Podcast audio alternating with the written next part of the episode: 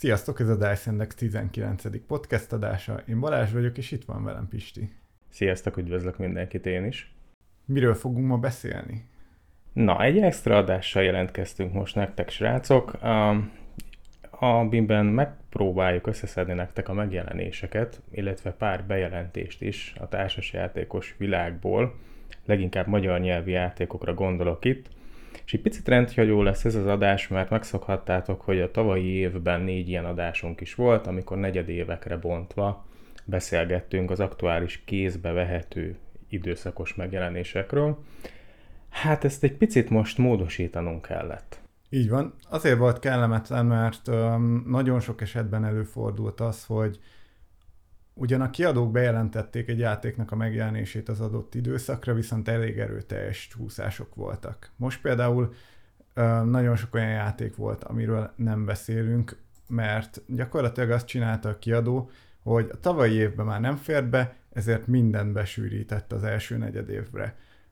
Hosszú távon ez ugye azért szívás, mert ez innentől kezdve, hogyha ebben a negyedévben sem jelenik meg, akkor átcsúsztatja a következő negyedévre, és amíg ez nem jelenik meg, addig ez a csúsztatgatás megy majd. Aminek igazából így nincs értelme, hogy beszéljünk róla.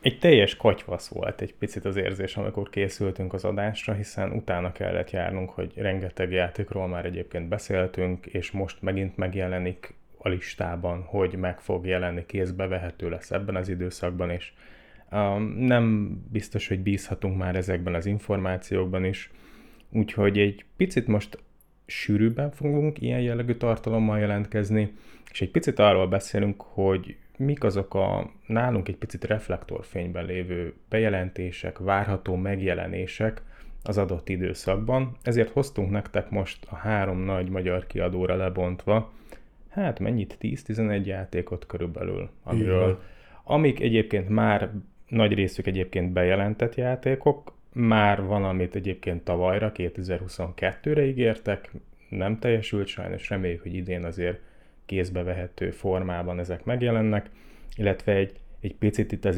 évelei bejelentésekről is beszélgetünk. És én azt mondom, hogy kezdjük is el a Delta Visionnál. A Delta Vision az egy nagyon nagy fába vágta a fejszéjét a tavalyi évben. Picit sajnáltam már a srácokat, bár nem szorulnak az én sajnálatomra, de egyre mémesebbnek az ők social media tartalmaik. Ez a megjelenéseknél elég sokszor olvastam, és az Eldritch kiegekkel mi lesz, srácok, és a Marvel Champions magyarítással mi lesz, srácok. Figyelj, 56 darab társast jelentettek meg a deltások a tavalyi évben, és 2023-ra már 60-nal készülnek már most. Hát nekik szerintem amúgy is egy nagy ugrás volt a 2021-es és 22-es év között. Amúgy elég sok mindent ki is hoztak ezekből. Így van, így van. Hát 56 darab társas az nem kevés, és ne felejtsétek el, hogy nem csak társas játékkal foglalkoznak, hanem ugye könyvkiadással, és nagy örömünkre az RPG, az asztali szerepjátékokkal is elkezdtek mozgolódni. Itt évvégén olyan kis nyalánkságokkal is megjelent a kiadó, mint a Fantasy Flight Games, vagy a Csillagrév, úgyhogy le a kalappal előttük. Én egy picit nem értettem teljesen azt a, hát nem azt mondom, hogy bántást, cunamit, de negatív content hullámot, amit ők a saját Facebook oldalakon kapnak, hogy szarok a játékok fordításai, mind tartalmilag, mind a nyomdai kivitelezés szar, késtek, nem tudom, te hogy látod ezt a visszajelzés halmazt? Hát szerintem nem olyan hűdösok játékokhoz volt hozzáférésem a tavalyi évből.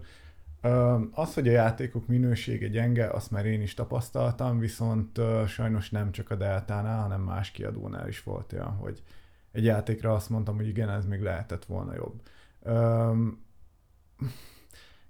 Kicsit megosztó még így, tehát hogy kicsit még én is azt érzem, hogy két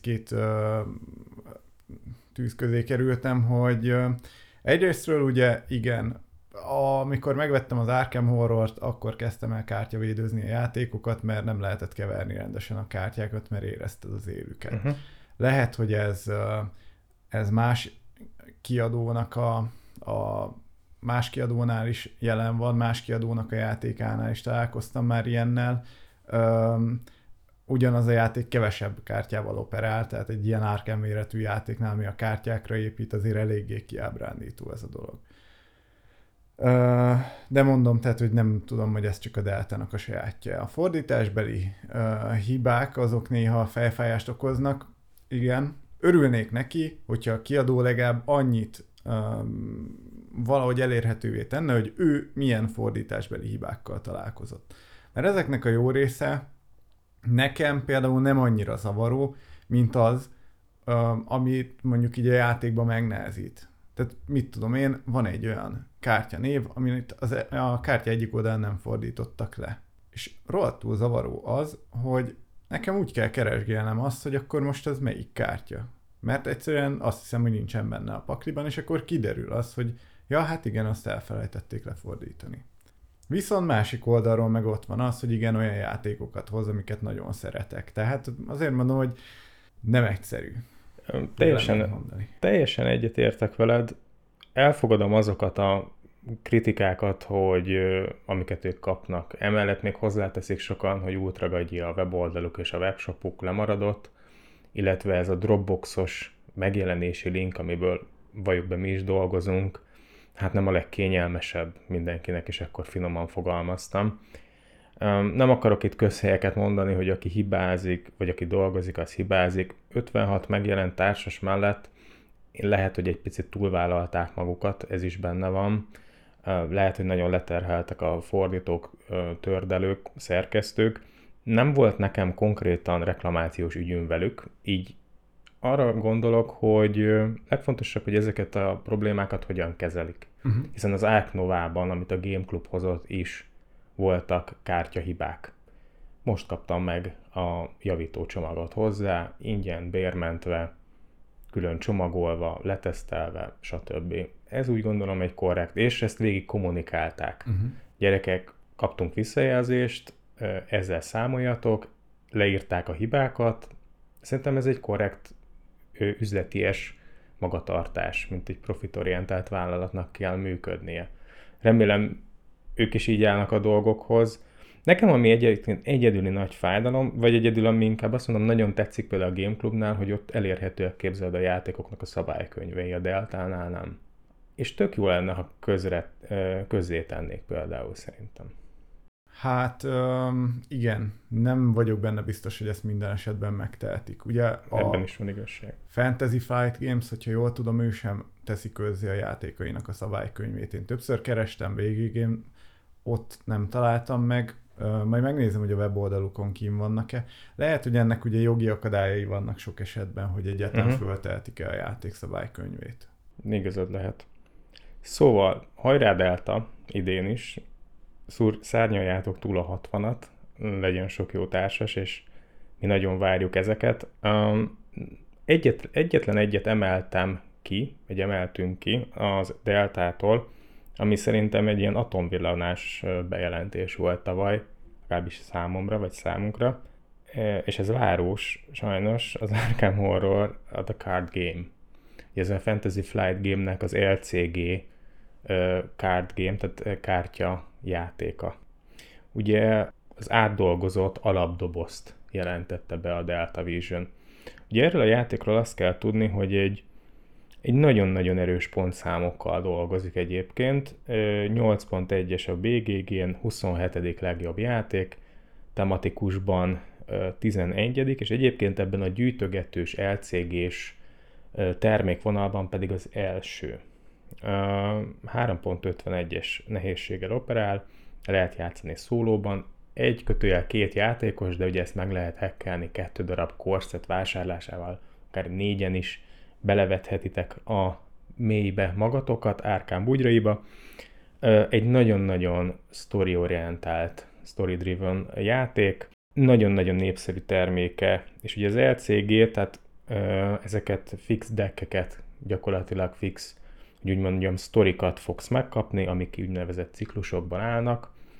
A játékkal kapcsolatban a nyelvfüggés, ami egyébként szerintem egy akadály lehet itthon a népszerűségének, az elterjedésének, erre lesz jó ez a magyar verzió, és ugye azt tudni kell a játékról, hogy nincs benne nagyon, sőt nincs benne kockadobás, húzózsákkal intézed a próbákat, egy kooperatív játékról van szó, és skálázható nehézségi szinttel operál. És ezért lesz jó a magyar megjelenés, mert ezeket a nyelvi problémákat, gátakat kiveszi. Parancsolj! Hát igazából én itt szúrnám közben, hogy rohadtul szkeptikus vagyok ezzel kapcsolatban. Ha csak megnézed, hogy az Eldritch Horrort mikor hozta ki a Delta, és ahhoz képest mikor kezdte el kihozni a kiegészítőket, én kicsit fázom ettől az Arkham Horror LCG magyarul kihozástól. A fején találtad a szöget. Még annyit akarok mondani, hogy úgy hallottam biztos forrásból, hogy nagyon-nagyon jó kezekben van a fordítás. Olyan kezekben van a fordítás, akik elkötelezett Arkham játékosok, és ismerik Lovecraft munkásságát, vagy legalábbis képben vannak ezzel, ezért nem érted, mit akarok ezzel mondani. Tehát a hangulatot is valószínű át fogják tudni adni, nem csak a nyelvhelyességet. Én ezért optimista vagyok. Amiért egy picit realista vagy pessimista vagyok, azt tudni kell, hogy ez a kordoboz egy ilyen, mézes madzag az FFG részéről. Gyakorlatilag egy viszonylag alap vagy gyenge sztorit tartalmaz a kor kezdődoboz, és cserébe nehéz. Tehát nagyon kívánja a többi kieget, mint ahogy az összes FFG játék. Yeah. És én itt félek egy picit, hogy ha a Delta beleáll egy ilyen termékvonalba, a savát borsát a többi ciklus adja. És vajon erre képesek lesznek-e?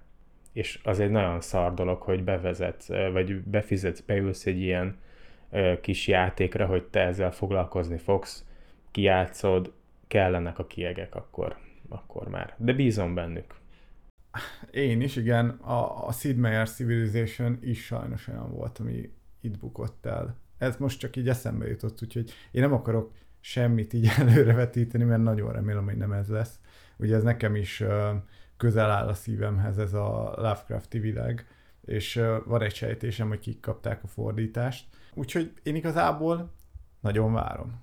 Én is. Úgyhogy Delta házatájáról ennyit szeretnénk mondani, és egyébként azt nagy vonalakban elmondjuk, hogy ne várjatok kérlek tőlünk egy mélyreható játékbemutatást, szabályelemzést, hanem egy pici megvilágításba akarjuk helyezni ezeket a játékokat, egy ilyen first lookot adni nektek, egy kis kedvcsinálót, hogy esetleg keressetek rá mélyebben a játékra, ha megtetszik nektek. És most át is evezünk a GameClub házatájára, ahol az első játék, amiről szeretnénk egy picit beszélni, az a Heat Metal to Pedal. Pedal to Metal. Pedal to Metal? Oh, yeah! Tényleg, annak több értelme volt. Jó, elmondom a játéknak a törzskönyvét, és utána átdobom hozzád a labdát, mit szólsz. Nagyon nagy hype van, nemzetközi hype van egyébként a játék körül, 8.2-es összesített BGG review-val áll, már a 296. legjobb játék, családi kategóriában a 35. Nehézsége 2.18, 1-6 fő AI ellenféllel lehet akár szólózni is benne. Tied a terep. Na, hát akkor kezdjük azzal, hogy szerintem ezzel nem vagyok egyedül. Nagyon emlékeztet a Rallyman GT-re. Ugyanakkor, ahogy nézegettem a játékot, illetve nézegettem a játékról készült videókat, azt a kurva. Tudni kell rólam, hogy nem nagyon érdekelnek az autóversenyek. De jó, ugyanez vagyok én is. De pazd meg, ez a játék ez nagyon, nagyon átadta egyrésztről átadta azt a hangulatot, hogy igen, autóversenyzek, másrésztről átadta azt a hangulatot, hogy igen, egy olyan játékkal játszom, amiben gondolkozni kell. A Rallyman GT-nél én ezt egy picit erősebbnek érzem. Annál a játéknál, vagy itt érzed erősebbnek? Itt érzem erősebbnek. Hihetetlenül tetszik a játék. Ugye azt kell tudni róla, hogy ugyanúgy versenyeztek egy pályán. A pálya az nem moduláris ellentétben a Rallyman GT-vel, itt 4 előre definiált pálya van a játékban, Ugye ugyanúgy figyelni kell arra, hogy milyen sebességgel mész a pálya egyes szakaszai, mert kicsúszhat, stb. Stb., de egy kicsit komplexebb ennél, mert például figyelni kell arra is, hogy túlmelegszik a motor, bizony. Illetve... Ez egy picit ez a push your luck faktor van itt a játékban, tehát egy picit ez rajtad múlik, hogy mennyit kockáztatsz, és mennyit tudsz ebből kiszedni. Így van, viszont itt nem a kockadobások döntenek, hanem itt ugye kártyákat játszol ki. Így van. Szerintem rohadt jól összerakott a játék, nagyon jól megadja ezt a hangulatot a képi világa, amit ugye én mindig pofázok róla. Viszont ami még ezen kívül nagyon tetszik, ami szerintem egy iszonyatosan jutalmazó dolog, hogyha játékkészítők belerakják egy játékba, az az, hogy vannak különböző modulok a játékban. És ugye ez a játék kapásból az egyjátékos móddal együtt 4 darab kiegészítő modullal érkezik. Tehát még csak nem is arról beszélünk, hogy kijátszod néhányszor a játékot, jó tudod azt, hogy mit olyan Pisti hogy játszik, és akkor igazából innentől kezdve ott porosodik a polcon, hanem rengeteg lehetőséget ad a játék, még ezen felül is. Ugye van alapból a 4 pálya. Ad egy random faktort az, hogy milyen kártyákat kapsz. És ezen felül ad például az is egy random faktort, hogyha te azt mondod, hogy az időjárás modult belerakod a játékba. Ugye maga az, hogy milyen időjárás van, meg milyen terepviszonyok vannak, az egy teljesen random dolog. És innentől kezdve az újrajátszhatósága az nem megsokszorozódik, hanem hatványozódik. Iszonyatosan tetszik. Szerintem ebbe a játékban nagyon sok potenciál van. Imádom, amikor megjelennek érdekes témák társasjátékos köntösben. Az egyik ilyen az autóversenyzés. Egy nagyon népszerű dolog az autózás, nagyon férfias dolog. Elmondtuk, hogy mi nem nagyon kedveljük, de azért neked is megvan, remélem, a Hova tűnt Démon Hill. Ezt majdnem gondoltam, hogy ide bevághatnánk. Na mindegy, 50-es, 60-as évek autóversenyzési hangulata, tehát mondjuk egy picit Forma 1-es hangulata van ennek a játéknak, de ezzel a retro beütéssel. Én azért azt mondom, hogy ez nagyon jó játék, a mechanikákkal nagyon hozza a feelinget, de nem megy el szimulátor irányba. Tehát megmarad szerintem egy erős jó családi kategóriában, ami szerintem jól áll neki.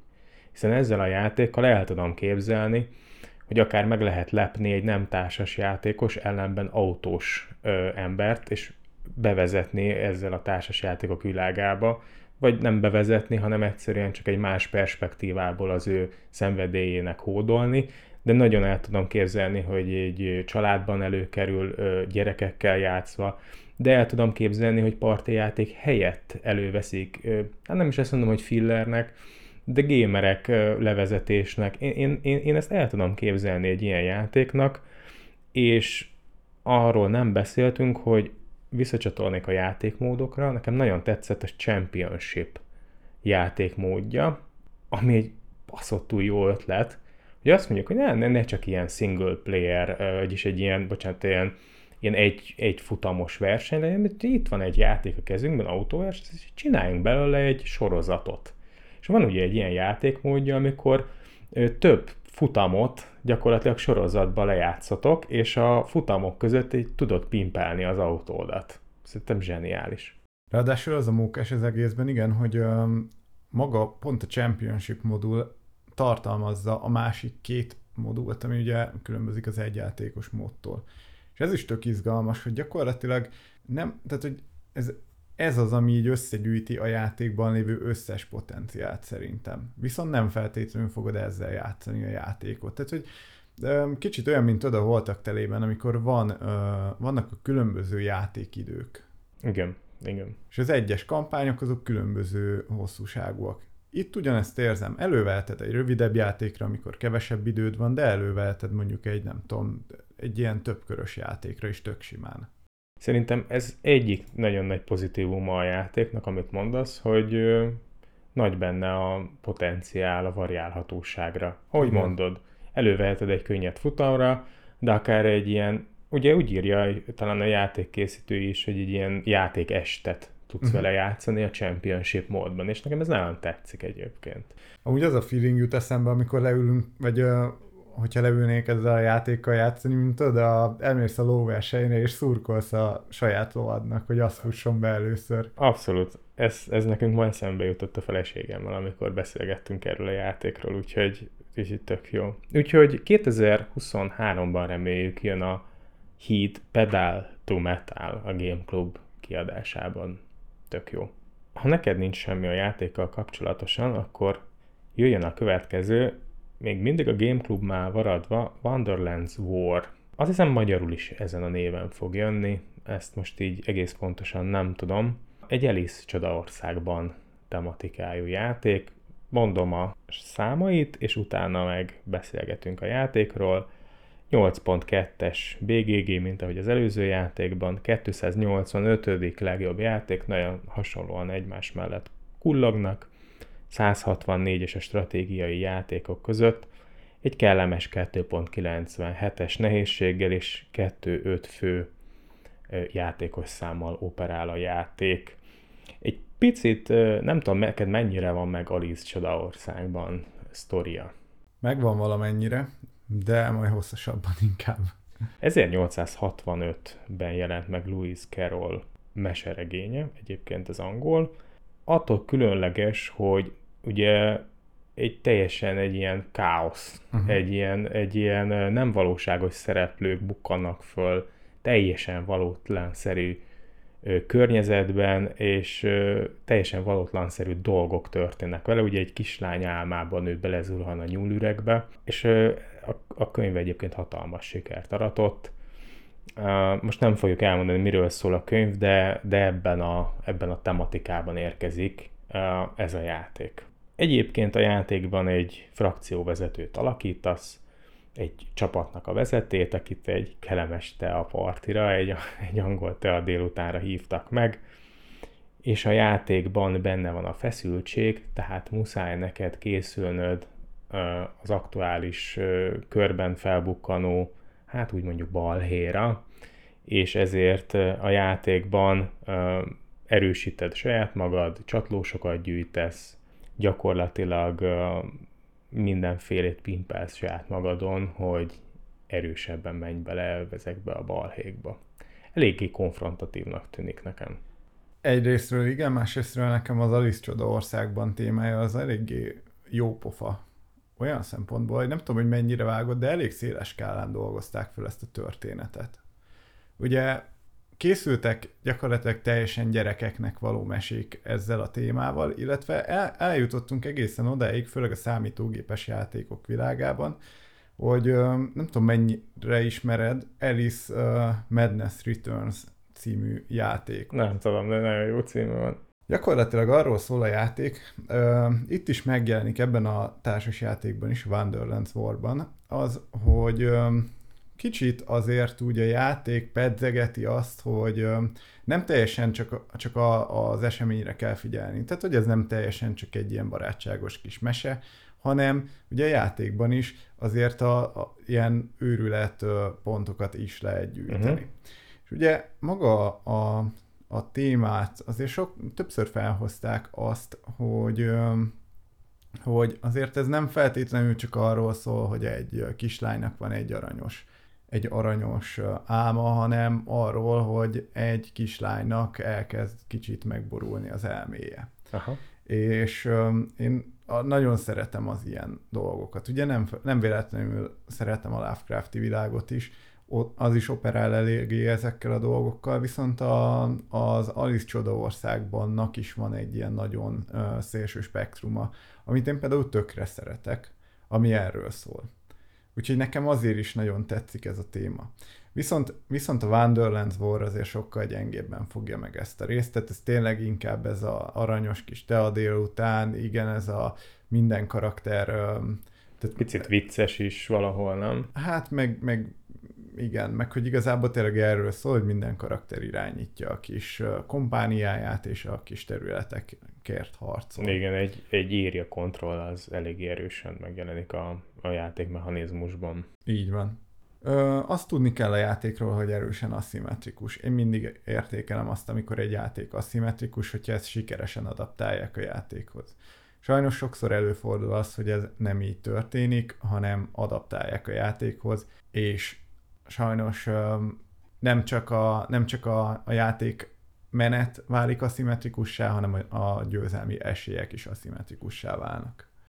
Nekem az volt a játékkal kapcsolatban a gondolatom, amire nem tudok válaszolni, mert ezekkel a játékokkal még nem játszottunk, de nagy kérdés számomra, hogy ezt a fajta hangulatot, mert ez hangulat, amit hoz ez az Alice Csodaországban, ez mennyire tud átjönni a játékasztal mellett, vagy ez csak egy skin a játékon, és igazából ez játszhatna másban is. Miben jön át az, aki ennek kicsit is rajongója, vagy jó ismerője, az meg tudja találni benne, mint ahogy például Lovecrafti játékokban nem csak egy skin, úgy gondolom, az a tematika a játékon. Ez nekem egy nagy kérdés.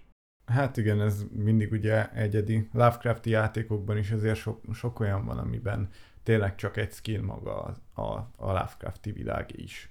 De ugye, hát mivel mi főleg az FFG-s vonalattal játszunk, ezért ott általában nem ez a jellemző, hanem az, hogy kőkemény amerik, amik pont erre a témára építenek 100%-ban.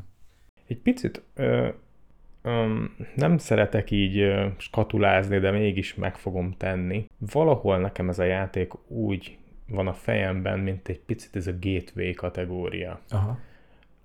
Valahogy lehet, hogy ez a játék olyan lesz, vagy olyan így, hogy nem játszottam vele, csak így olvasgatom és nézegetem videókon keresztül is, hogy egy picit olyan játék, amit így felnőtteknek elsősorban tennék le az asztalra, akikben tudom, hogy olyanok, hogy konfliktust keresik, vagy bírják, vagy elviselik, és egy picit ismerős téma, tehát nem egy elrugaszkodott téma, mert azért valamilyen szinten az Alice Csodaországhoz tudsz kapcsolódni, legalább egy gondolattal, és belehelyezed ezeket az emberekbe, hogy nézd csak itt egy Alice Csodaországos, komolyan vehető, de vicces, nem túl komplex, de nem családi, gyere játszunk egyet így meló után mondjuk így a kollégákkal, akik így a fejében ez a társasjátékozás egy ilyen elvont dolog.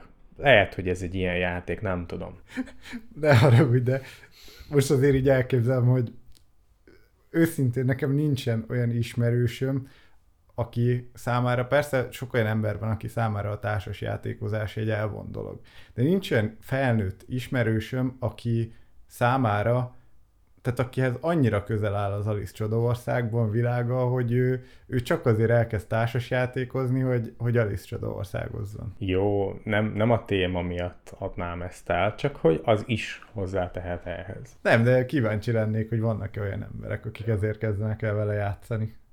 Jó, lépkedjünk tovább itt a fantasy vonalakon, hullámokon tovább. A következő játék sem ismeretlen témával jön, szintén még a GameClubtól, ami megint egy picit szerintem kaphatott volna még nagyobb rivalda fényt, ez a War of the Ring, The Card Game, Gyűrűk Ura hangulatú kártyajáték.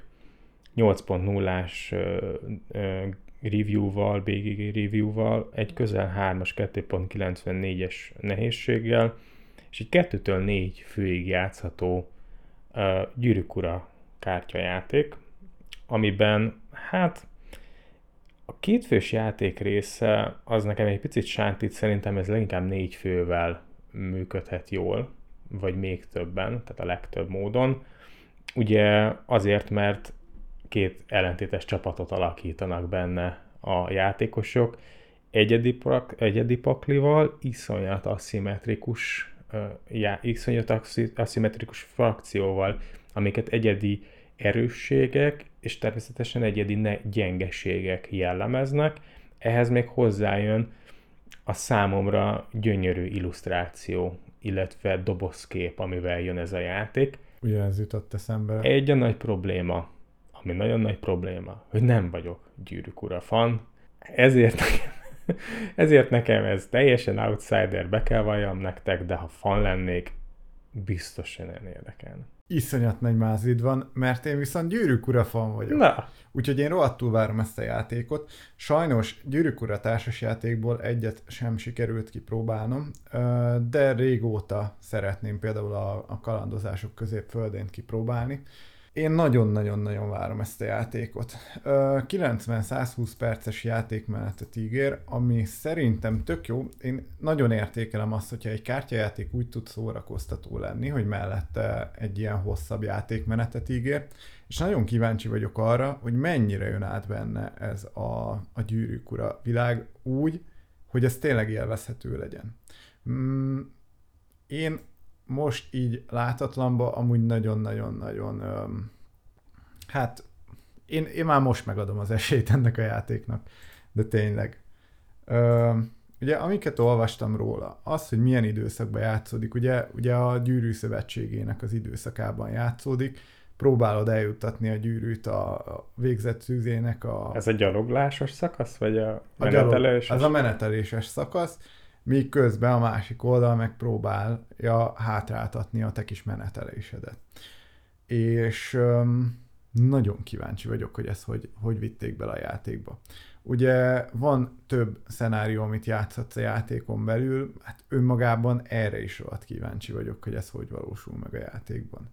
Úgyhogy... És mindezt egy kompakt formában, mert valljuk be, ami az Arkhamnál is egy nagyon nagy pozitívum, nincs ennyi setup, kártyákról beszélünk, könnyebb az elpakolás, a rendezés, vélhetően a szabályok is egy picit nem annyira komplexek. A kártyajáték az nálam mindig egy picit egy jó értelemben kényelmesebb felhasználást, setupot, etc. üzen. Ami nem megy feltétlenül, sőt nem megy a játékélmény részére. Én is így. Játékélmény kárára, rovására. Amúgy én is nagyon kíváncsi vagyok a játékra, mármint hogy nem erről beszéltünk, tehát én nagyon kíváncsi vagyok abból a szempontból is a játékra, hogy az, hogy egy kártyajáték mennyire korlátozza be például újrajátszhatóság oldaláról. Mert ugye sok esetben a kártyajátékokban ugye a randomitást az adja, hogy kevered meg a kártyákat. És ez tök jó. Egy táblás játéknál ugyanúgy megvan az, hogy attól függően, hogy helyezed le a tokeneket, az ad egy random faktort. Nagyon kíváncsi vagyok, hogy ugye egy szenárió alapú játékról beszélünk, vajon mennyiszer játszhatsz egy szenáriót úgy, hogy élvezetes maradjon? Anélkül, hogy mondjuk más emberekkel üljél lejátszani vele. Jó kérdéseket feszegetsz. Gondolom lesznek újabb szenáriók, amiket ki lehet adni. Hát csak akkor eljutunk oda, hogy egy LCG-ről beszélünk. Hát igen, ez benne van. Miről akartam beszélni? Hogy mennyire szereted a Gyűrűk Urát. Szóval igen, tehát az újrajátszhatósága az nekem is egy kérdés, de kíváncsian várom a játékot, ettől függetlenül én is. Szerintem menjünk tovább. A következő játék még mindig a GameClubnál maradva, aminek az angol neve az Unconscious Mind. Hívjuk magyarul tudattalan elmének, jó? Így van. Na, hát ez gyönyörű. Tudattalan elme, nem tudjuk ezen a néven jön-e, de egy nagyon ínyenc falat szerintem a listánkon. Kezdem azzal, hogy a játék mögött egy brutális Kickstarter. Nem az, hogy sikeres, brutálisan sikeres Kickstarter van a játék háta mögött. Egészen pontosan közel 13.000 backer, ami 12.819 backert jelent Kickstarteren. A játék közel 1 millió eurót kalapozott össze. Mennyi volt a cél? Jó. Hát majd kivágjuk. Ehhez képest a gombok brutálisat ment a játék. BGG-n 7.9 jelenleg, számomra szívet dobogtató 3.68-as medium heavy Eurogame, 1-től 4 főig szólómódban is játszható, klasszikusan 4 fős eurójáték. Mechanikák között munkás lehelyezés, engine building, játékvégi célok, de ez mind eltörpül azzal a téma mellett, amit ez a játék hoz. És hagyjuk is ezeket a brutál számokat, meg mechanikákat, mert szerintem az a tematika, amivel ez a játék érkezik, az megint csak nagyon-nagyon egyedi. Megint csak nagyon egyedi a korszak, és azok a valós történelmi szereplők, akik megjelennek a játék során, hiszen ez a játék gyakorlatilag a Freud körüli pszichoanalízis köré, korába és álmok világába, betegségek gyógyításában köré hoz minket. Igen. Igazából igen. Az a durva az egészben, hogy tényleg egy heavy eurójátékról beszélünk. És mellette maga a téma az annyira diszonánsan hat, és valójában, hogyha megnézed a játékot, nagyon illeszkedik hozzá, nagyon szépen megcsinálták ennek az egésznek a képi részét is. Nagyon jó hangulata van, öröm ránézni. Már én is ott tartok, el kell mondjam őszintén magamról, számít sajnos. Nem sajnos, számít nekem az összkép, az a dobozkép, az a komponenskép, az asztalkép, az a hangulat, amit áraszt a játék. Tök mindegy, tetszik, nem tetszik, legyen ennek a játéknak megint csak nagyon-nagyon erős a vizuális, az eye candy faktora szerintem. Tehát már azért mehetett, szerintem a témája, meg ez az egész vizuális körítés. Nagyon kíváncsi lennék a Becker per utána néztem a játéknak arányra. Nagyon sokan szerintem impulzusból megvették ezt a játékot ezek miatt, a faktorok miatt. És ugye akkor a hype-ról, meg az egyéb dolgokról ne beszélgessünk. Egyébként van egy ilyen fajta, nem is azt mondom, hogy trend, de jelennek meg ilyen történelmi, valós történelmi ihletésű, ilyen, nem is azt mondom, ilyen tudós, ott a Carnegie, ott a Newton, és most jön Freud. Ott van a zeneszerzővel, Lacrimosa, Mozarttal, ugye tök jó, hogy illeszkedik ebbe a rangsorba is valahol ez a játék. Én nagyon-nagyon kíváncsi vagyok rá egyébként. Én is kíváncsi vagyok rá, mondjuk kevésbé konkrétan emiatt, de engem például nagyon vonz az, hogy ennyire komplex a játék. Én szeretem a komplex játékokat, szeretem a heavy eurókat. Tudom, hogy ez kicsit furcsálhat, mert ugye azért eléggé húz a szívem az ameri irányba is, az erős történeti játékok felé, de nem tudom, nekem ezek annyira gyönyörűen összerakott játékok, főleg az, ami ennyi, és most mondok egy nagyon pejoratív dolgot, az én számból nagyon pejoratívat, főleg egy olyan játékkal kapcsolatban, ami ennyi játékelemmel operál. És nem az a poén az egészben amúgy, hogy ennyi játékelemmel operál, hanem pont az ebből adódó komplexitás, illetve ami ebben a játékban elvileg nagyon erőteljes, az ebből adódó interakció mennyiség. Ugyanis a játékosok között rengeteg az interakció ebben a játékban. Igen, és ezt te szereted egyébként, úgyhogy ez biztos, hogy ilyen szempontból is tetszett neked. Figyelj, én fölírtam egy olyan erős mondatot, hogy eurósoknak szerintem ez egy must-have játék. Kemény, igen. Úgyhogy ez mindenképpen egy nagyon érdekes játék lesz, de nem kevésbé a következő sem, az pedig a Revive, ami BGG 8.3-as, picit alatta van a tudattalan elme nehézségének, de nem sokkal, 3.39, játékos szám 1-4 fő. Revive-val én találkoztam a társasjátékok ünnepén, a GameClub standjánál. Témáját tekintve egy nagyon érdekes dolog, és lehet, hogy rossz a jegyzetem, de 500 vagy 5000 évvel a tehát 5000 évvel a civilizáció bukásában, az emberi civilizáció bukása után vagyunk, egy posztapokaliptikus játékról beszélünk, ezzel szemben egy ilyen gyönyörű színes doboz és asztalképe van a játéknak. Tehát nem ez a sötét, nem ez a lehangoló, nem ez a fekete, vulkános, nagyon negatív hangulat, hanem egy picit nekem hangulatában egyébként egy PlayStation 4 játékot hoz, így csak hogyha ezt a képi világát megnézem, és most nem jut eszembe a játék neve.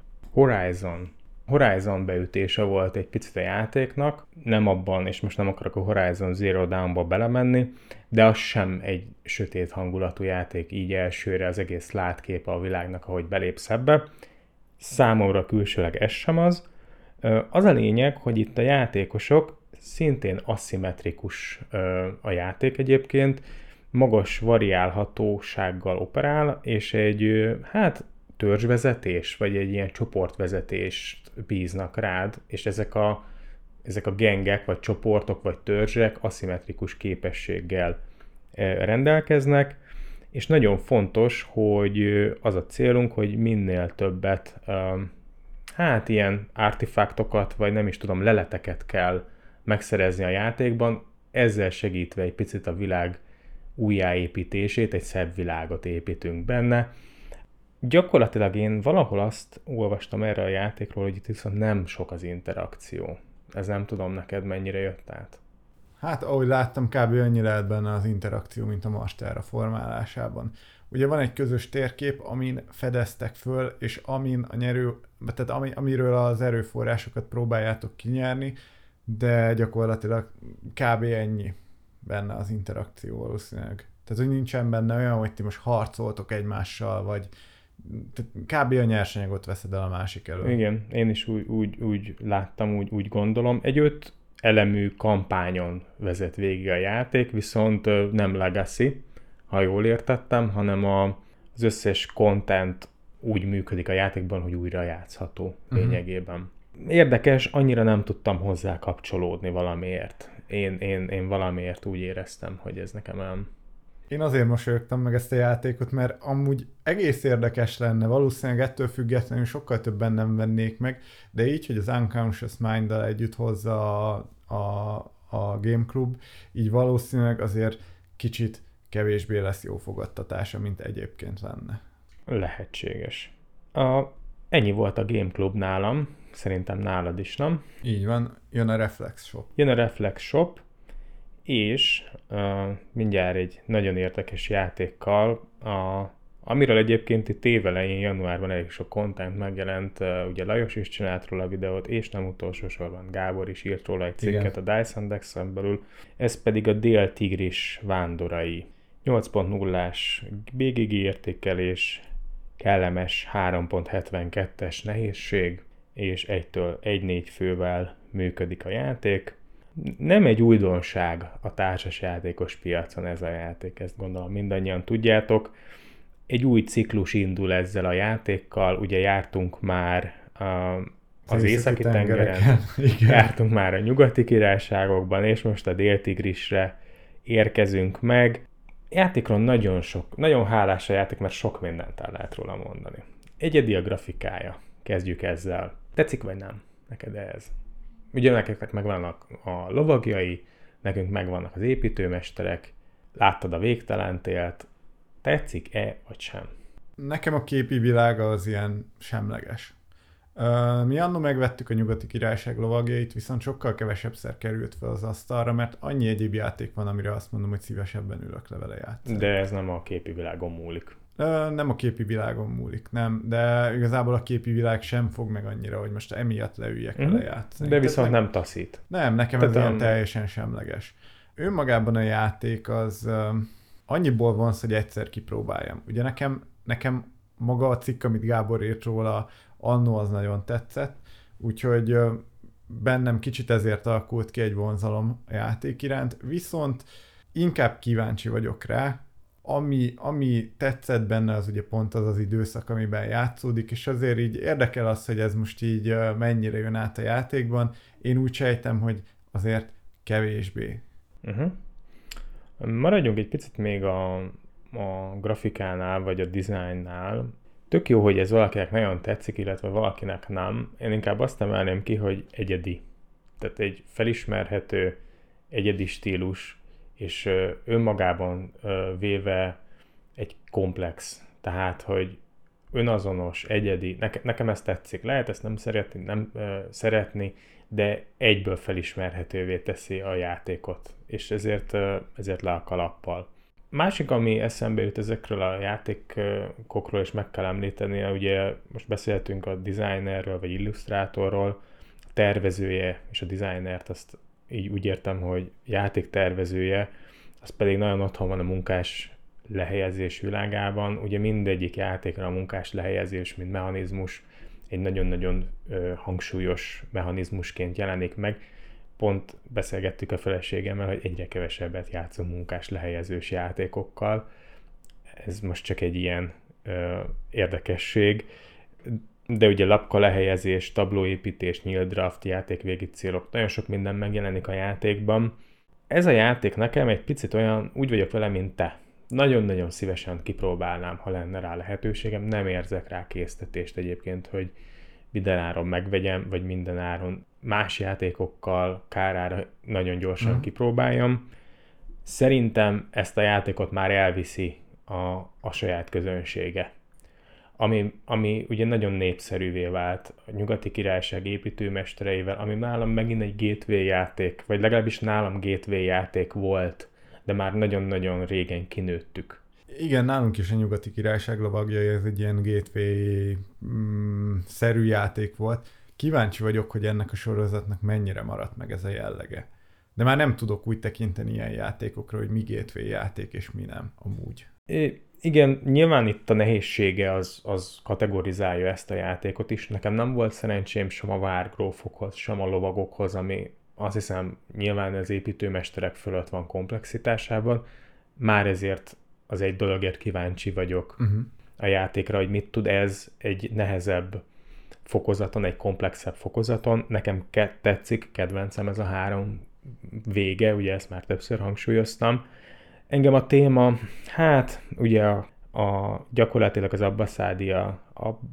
Abbászida kalifátusba kalauzol meg időszámításunk 820 köré, vagy időszámításunk szerint 820-ba, bocsánat.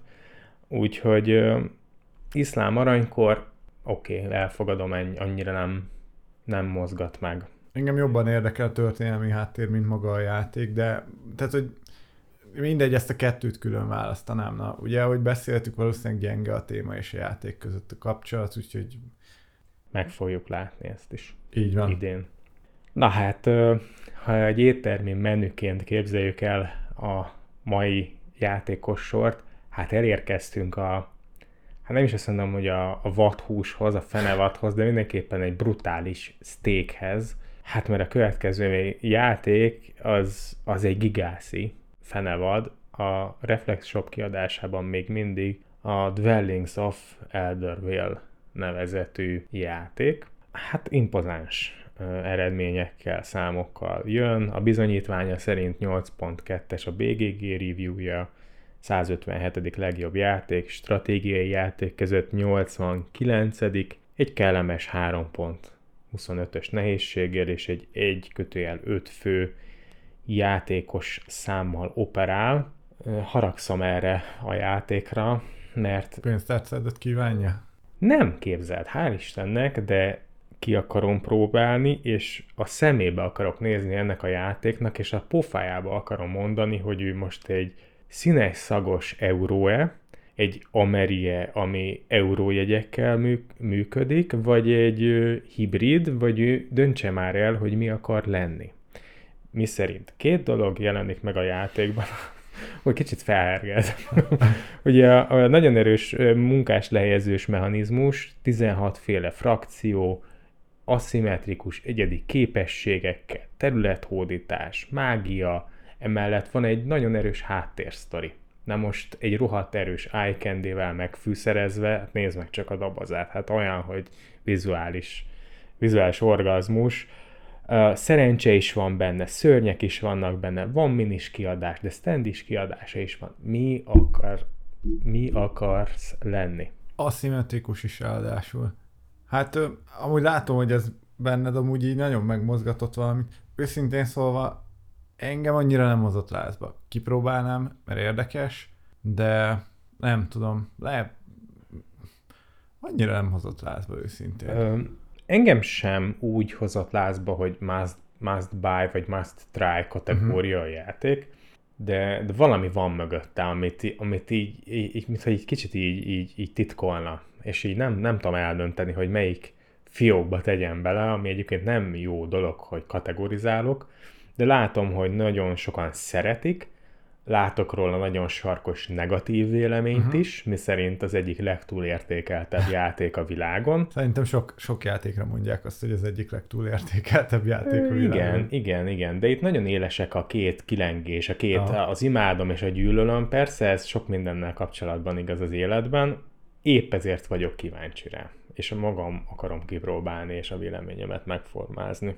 Úgyhogy ennyi, nézzetek utána, egy elég erős fantasy sztori van mögötte, elpusztult a világ, bla bla bla, szegény kis eldörvér lakói, visszatérünk, vissza kell hódítani az otthonunkat, de bár sajnos nem olyan, mint előtte való időkben, néha ellenséges fajok, óriás szörnyek jelennek meg, úgyhogy ez kíváncsiak, hogy ez hogy működik euróelemekkel, na.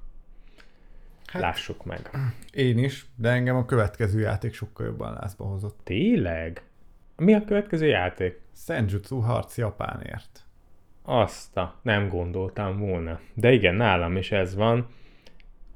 Ha már ennyire szereted, akkor orvossal a bizonyítványát. Figyelj, 1-4 játékosos, és itt majd kivágom, mert én nem én ezeket nem írom. Jó, akkor mondom a Szenjutsunak a bizonyítványát. BGG 8.6, egy nagyon kellemes értékelése van, 2.5-ös nehézség, 1-4 fővel játszható. Szintén egy nagyon sikeres KS kampány tud a játék maga mögött. Itt is felírtam, közel 12,000 backer, egész pontosan 11,663, és közel 1 millió fontot. 944.764 fontot, ha jól látom, sikerült a játéknak összekalapoznia. Ennyi. Meséld el, hogy miért tetszett meg neked ez ennyire. Most nagyon félrejövök ezzel elő, szerintem utálni fognak a Gloomhaven-esek, de iszonyatosan tetszik az, hogy 15-20 perces játékba túrták azt a mechanikát, amivel a Gloomhaven is operál. Ugye kártyákat játszol ki, és a kártyák alapján mozogsz a térképen. Nem teljesen ugyanúgy, ahogy a Gloomhavenben, úgyhogy ez igazából itt meg is hal ez a párhuzam, viszont iszonyatosan tetszik, hogy ugye egy olyan taktikai játékról beszélünk, és itt most engedjük el a párhuzamot, egy olyan taktikai játékról beszélünk, ami kompetitív, egyszerre játszátok ki az akciókat, és gyakorlatilag minden egyszerre történik. Úgy próbálsz a másik fejével gondolkozni, hogy közben így te nyerd meg a játékot, ez eddig még minden társas játékra igaz szinte, de ez az egész gyakorlatilag arról szól, hogy ugye mozogtok ezen a pályán, és egyszerűen megpróbálsz a másik fejéből belebújni, hogy mi lesz a következő lépése, és mit lépj te, és hogyha ő támadni akar, akkor te, hogy ne hagyd neki, hogy támadjon, hogyha te akarod megtámadni őt, akkor ki kell találnod, hogy ő hogy fog mozogni.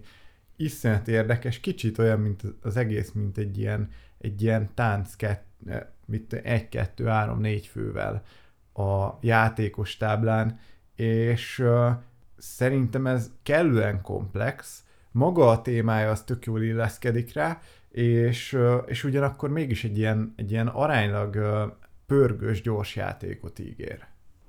Ugye feudális Japán idejébe kalauzol minket a játék, ahogy mondtad, egy pörgős duel, tehát egy harc jellegű játék, ami kártyavezérelten működik, gyönyörű szürke minifigurákkal érkezik, amik nagyon szépen részletesek, kiáltanak a festésért,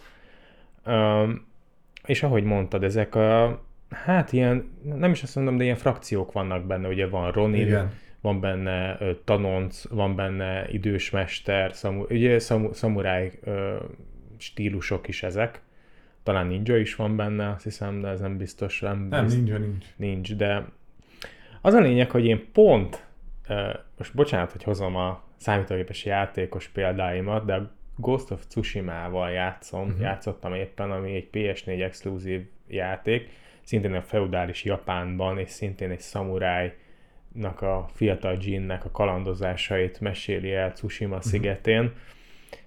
Nagyon-nagyon voltak flashbackjeim a játék kapcsán, hogy egész jól sikerült lemodellezni szerintem ezeket a párbaj hangulatokat. Tényleg egy nagyon pörgős, rövid, érdekes lennék a szóló és a kóp módjára, mert egyébként a versus mód helyett van ez a két játékmód is benne. Hát gondolom kópban talán csapat a csapat ellen működik. Szerintem igen. Ha már játékot hoztunk, nekem egy picit inkább az Unmatched az, ami... Az is eszembe jutott róla. Ami eszembe jutott. Nyilván az Unmatched egy fantasy, egy fantázia világban.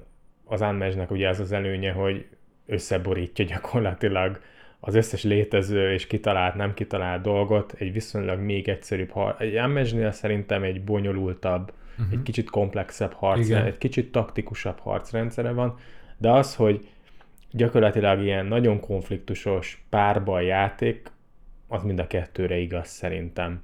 És mind a mellett, hogy minden nagyon megtisztelem a játékot, mert szerintem egyébként én szeretem a japán kultúrát, és szerintem nagyon okos megoldások vannak benne, ez nem az én játékom lesz, mert nagyon konfliktusos, nagyon direkt, és nagyon nem tudom azt, hogy kivel játszanám ezt a játékot, de el tudom fogadni, hogy nagyon sok embernek működik.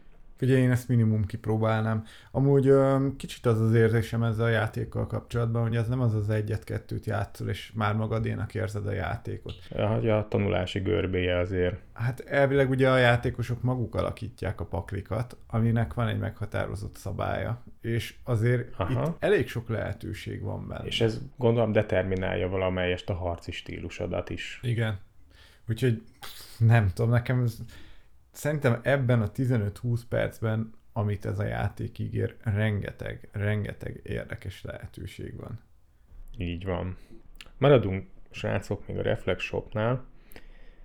Hát a következő nem akarom lelőni, de az egyik kedvencem, egy picit, hogyha a steaket befejeztük, akkor egy ilyen könnyed desszert feeling jön, de nem azért, mert egy cuki, édes és könnyen emészthető dolog, hanem annyira különleges játék a következő, ez a Mind Management, vagy Mind MGMT nevű játék, aminek ugye szokáshoz híven kezdem a bizonyítványával, egy 8.1-es BGG review-val, 592. legjobb játék, stratégiában 298., így 2.91-es nehézség, 1-5, tehát szólómód, egészen 5 játékosig bezárólag, nem egy olyan óriás számok ezek, és a KS kampánya is eltörpül a Szenjutsu, illetve a tudattalan elme mellett. Nem is hoztam ide a számait, mert bár nagyon sikeres a kampánya,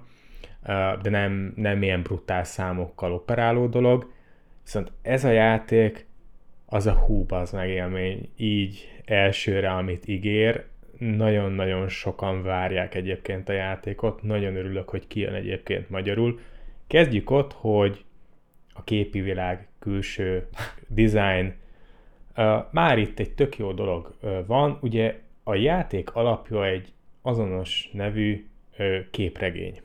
Ugyanez a képregénynek a neve. Ez a Mind MGMT alapja, vagy Management alapja, és nem csak megvettek egy jogot, hogy légy szíves, kedves Matt Kindt, ugye aki ennek a képregénynek az írója.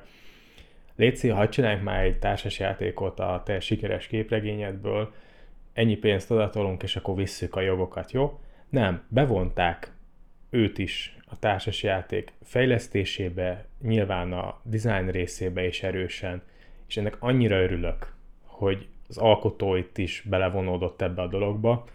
Nekem nagyon-nagyon tetszik a maga egyszerűségében az amerikaias, képregényes, színes, szagos stílus, amiben a játék, ahogy megjelenik. Ehhez azt tudom még hozzátenni, hogy ez egy rejtett mozgáson alapuló dedukciós játék, amiben a mindenki ellen elven működünk, egy valaki van, aki egyedül van, ellene csapatban kell dolgozni, és vagy az áruló győz, vagy pedig az ellene összeszövetkezők, és emögött ugye az mind management képregényvilága húzódik meg.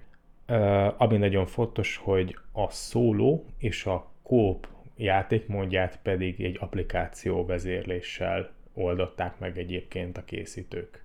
Mondjuk ezt a részét nem tudtam, és ez tökre tetszik. Hogy tetszett neked a játék? Figyelj! Ha már én így kiömlengtem magam. Én először arra számítottam, hogy kapunk még egy Scotland Yardot, vagy utolsó pénteket. Már az a két játék sem említhető teljesen egy lapon, mert azért vannak köztük jelentős különbségek. Viszont a Mind Managementnél azt éreztem, hogy ez azért totálisan kiemelkedik ezek közül. Én sokkal komplexebbnek érzem ezt a játékot, és maga a témája is tényleg egy ilyen sokkal szórakoztatóbb téma. Igen, krízis helyzetekről beszélgetünk azért több függetlenül, tehát járványok, világháborúk, stb., meg háttérhatalmak, meg jó ügynökök, rossz ügynökök, de mégis ezt egy ilyen színes, szagos környezetben teszi meg. Hát meg gyakorlatilag azért tényleg ez a háttérhatalommal viaskodás, ez egy ilyen több poén. Igen, üldözés, nyomozás, tettenérés, információgyűjtés, csapatmunka versus nekem nyilván gondolom egyedül több előnyöm van, több információval rendelkezem, mint a többiek.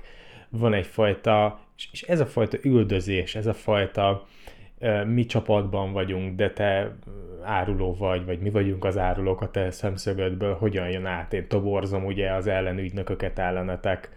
Nagyon-nagyon kíváncsi vagyok rá. Ráadásul olyan szempontból is dinamikus a játék, hogy ugye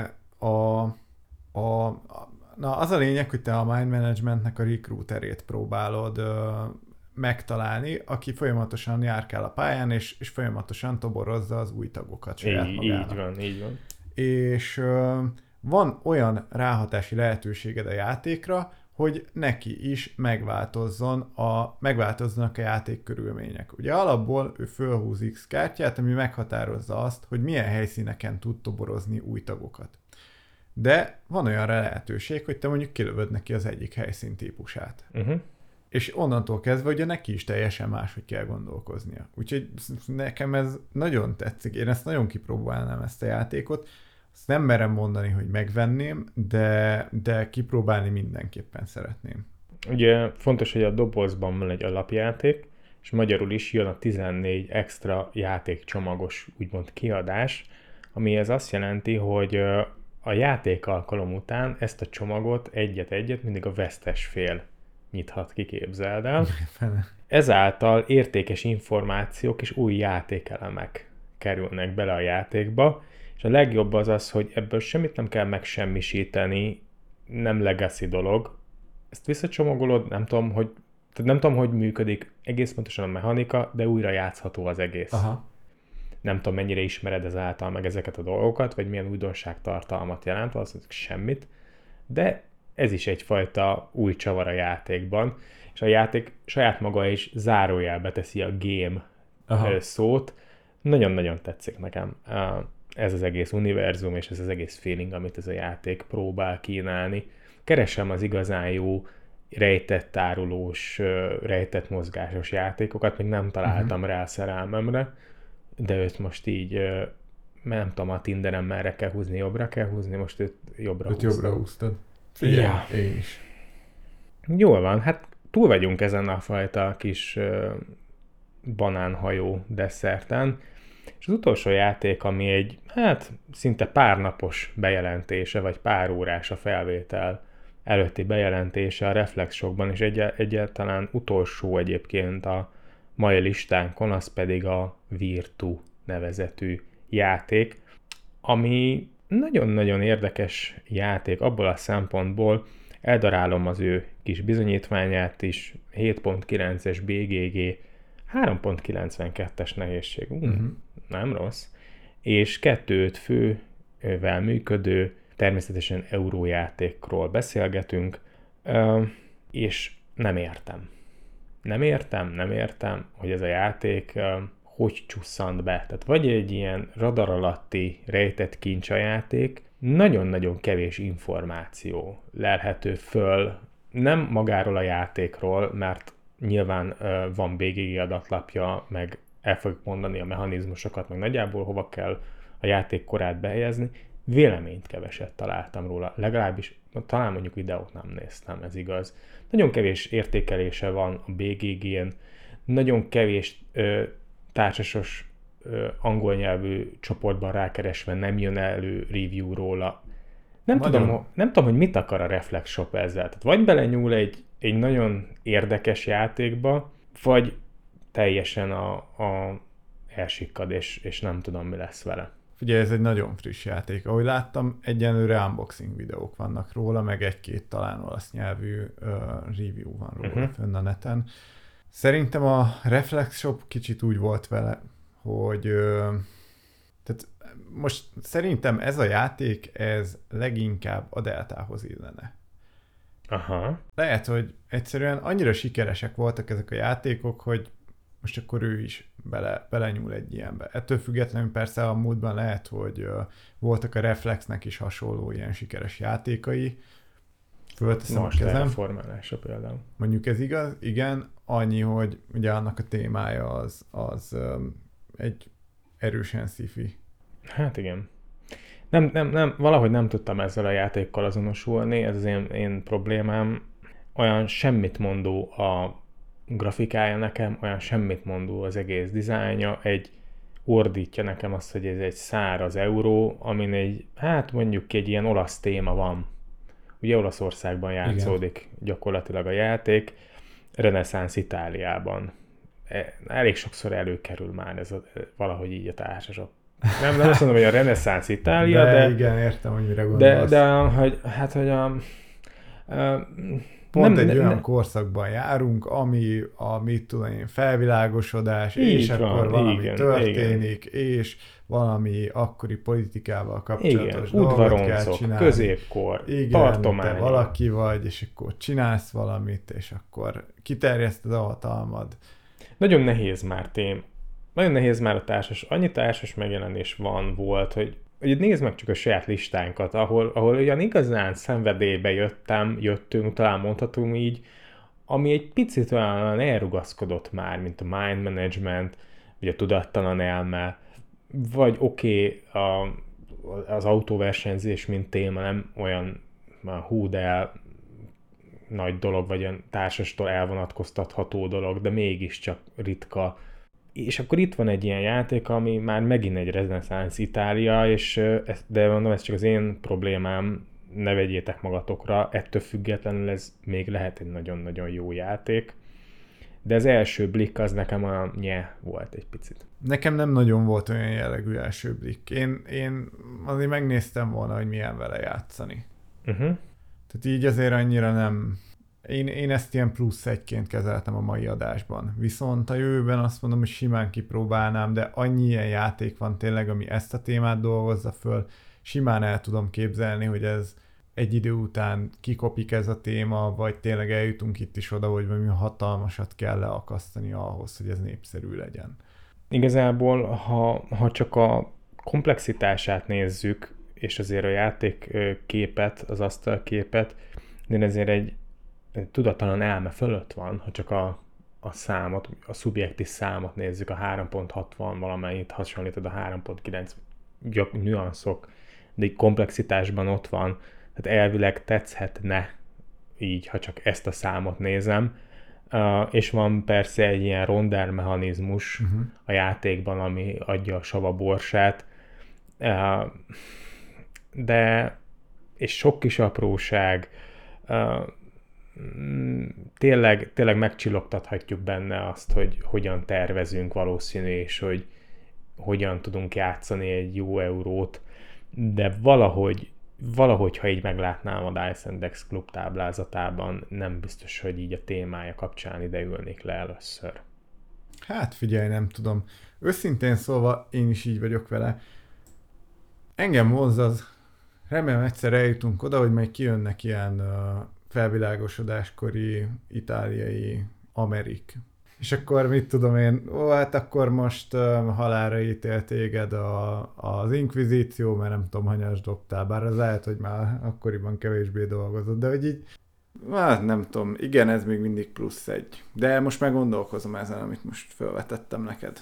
Egy ilyen játékkal kijövünk egyszer. Vagy a középkorban. Elbuktad ezt a próbát, pestisest lettél. Vagy boszorkányán nyilvánítottak, megégnek a kereszten. A mágián. Jól van. Hát srácok, ez volt a mi kis évelei kis étlapunk, kis menünk, amit hoztunk itt idei bejelenti, vagy hogy mondjam, várható idei megjelenésekről, amit vagy most, vagy egy éve már bejelentettek. De jó étvágyat! Jó étvágyat, de mi mindenképpen várjuk ezeket a játékokat, és az elmaradhatatlan kiemelést hoztál, vagy gondolkoztál. Ugye mindig ilyenkor 3 játékot kiemelünk, amit személy szerint ezen belül is várunk. Szerintem nem lesznek nagy meglepetések, de zárjuk már ezzel az adásunkat. Legyen így. Mondjál 3 játékot, először nem sorrendben, hogy bronz, ezüst, arany, hanem mondj egyet, amit vársz, és utána még, és akkor én oda. Már most összezavarodtam. A Szenjutsu-t, azt várom. Jó. Tudom, hogy te nem. Én várom. Jó. Mind Management. Sejtettem, hogy ezt fogod mondani. Jó. Akkor mondok még egyet. Na? Remélem, nagyon nagy bizodalmam van az Arkham Horror LCG-ben. Nagyon szeretnék hinni benne minden téren, és nagyon kíváncsi vagyok a játékélményre. Szeretnék egyé válni vele. Hát, igazából ez nekem annyira alap, hogy ez most... Jaj. Már nem is mondom. Viszont a War of the Ring, The Card Game az engem rohadtul érdekel. Jó, hát akkor te is mondtál egy kártyajátékot. És akkor én zárom a listámat. Nagyon-nagyon problémába voltam, hogy melyiket mondjam. Na? Nagyon-nagyon. Még most sem tudom eldönteni, de akkor jó, kimondom, a Heat Pedal to Metal-t fogom mondani, de majdnem a tudattalan elmét mondtam. Mondhattad volna a tudattalan elmét, mert én is a Heat Pedal to Metal-t. Jó, akkor én a tudattalan. Na, jó van. Szerintem ez egy jó kis válogatás volt így. Most gondolj bele, hogyha 4 évente csak megvennénk ezt a 3-3 játékot. Már az mennyit hozzáadna a játszható játékok listájához. Bizony. Úgyhogy ez volt a idei januári 2. adásunk. Köszi szépen, ha végighallgattad idáig. Reméljük, hogy fel tudtuk kelteni érdeklődéseteket valamelyik játék iránt. Szokásos kis technikai zárásunk, kövess, iratkozz, kommentálj, reagálj, minden ilyennek nagyon örülünk és várjuk. Köszi, hogy itt voltatok. Köszönjük. Sziasztok!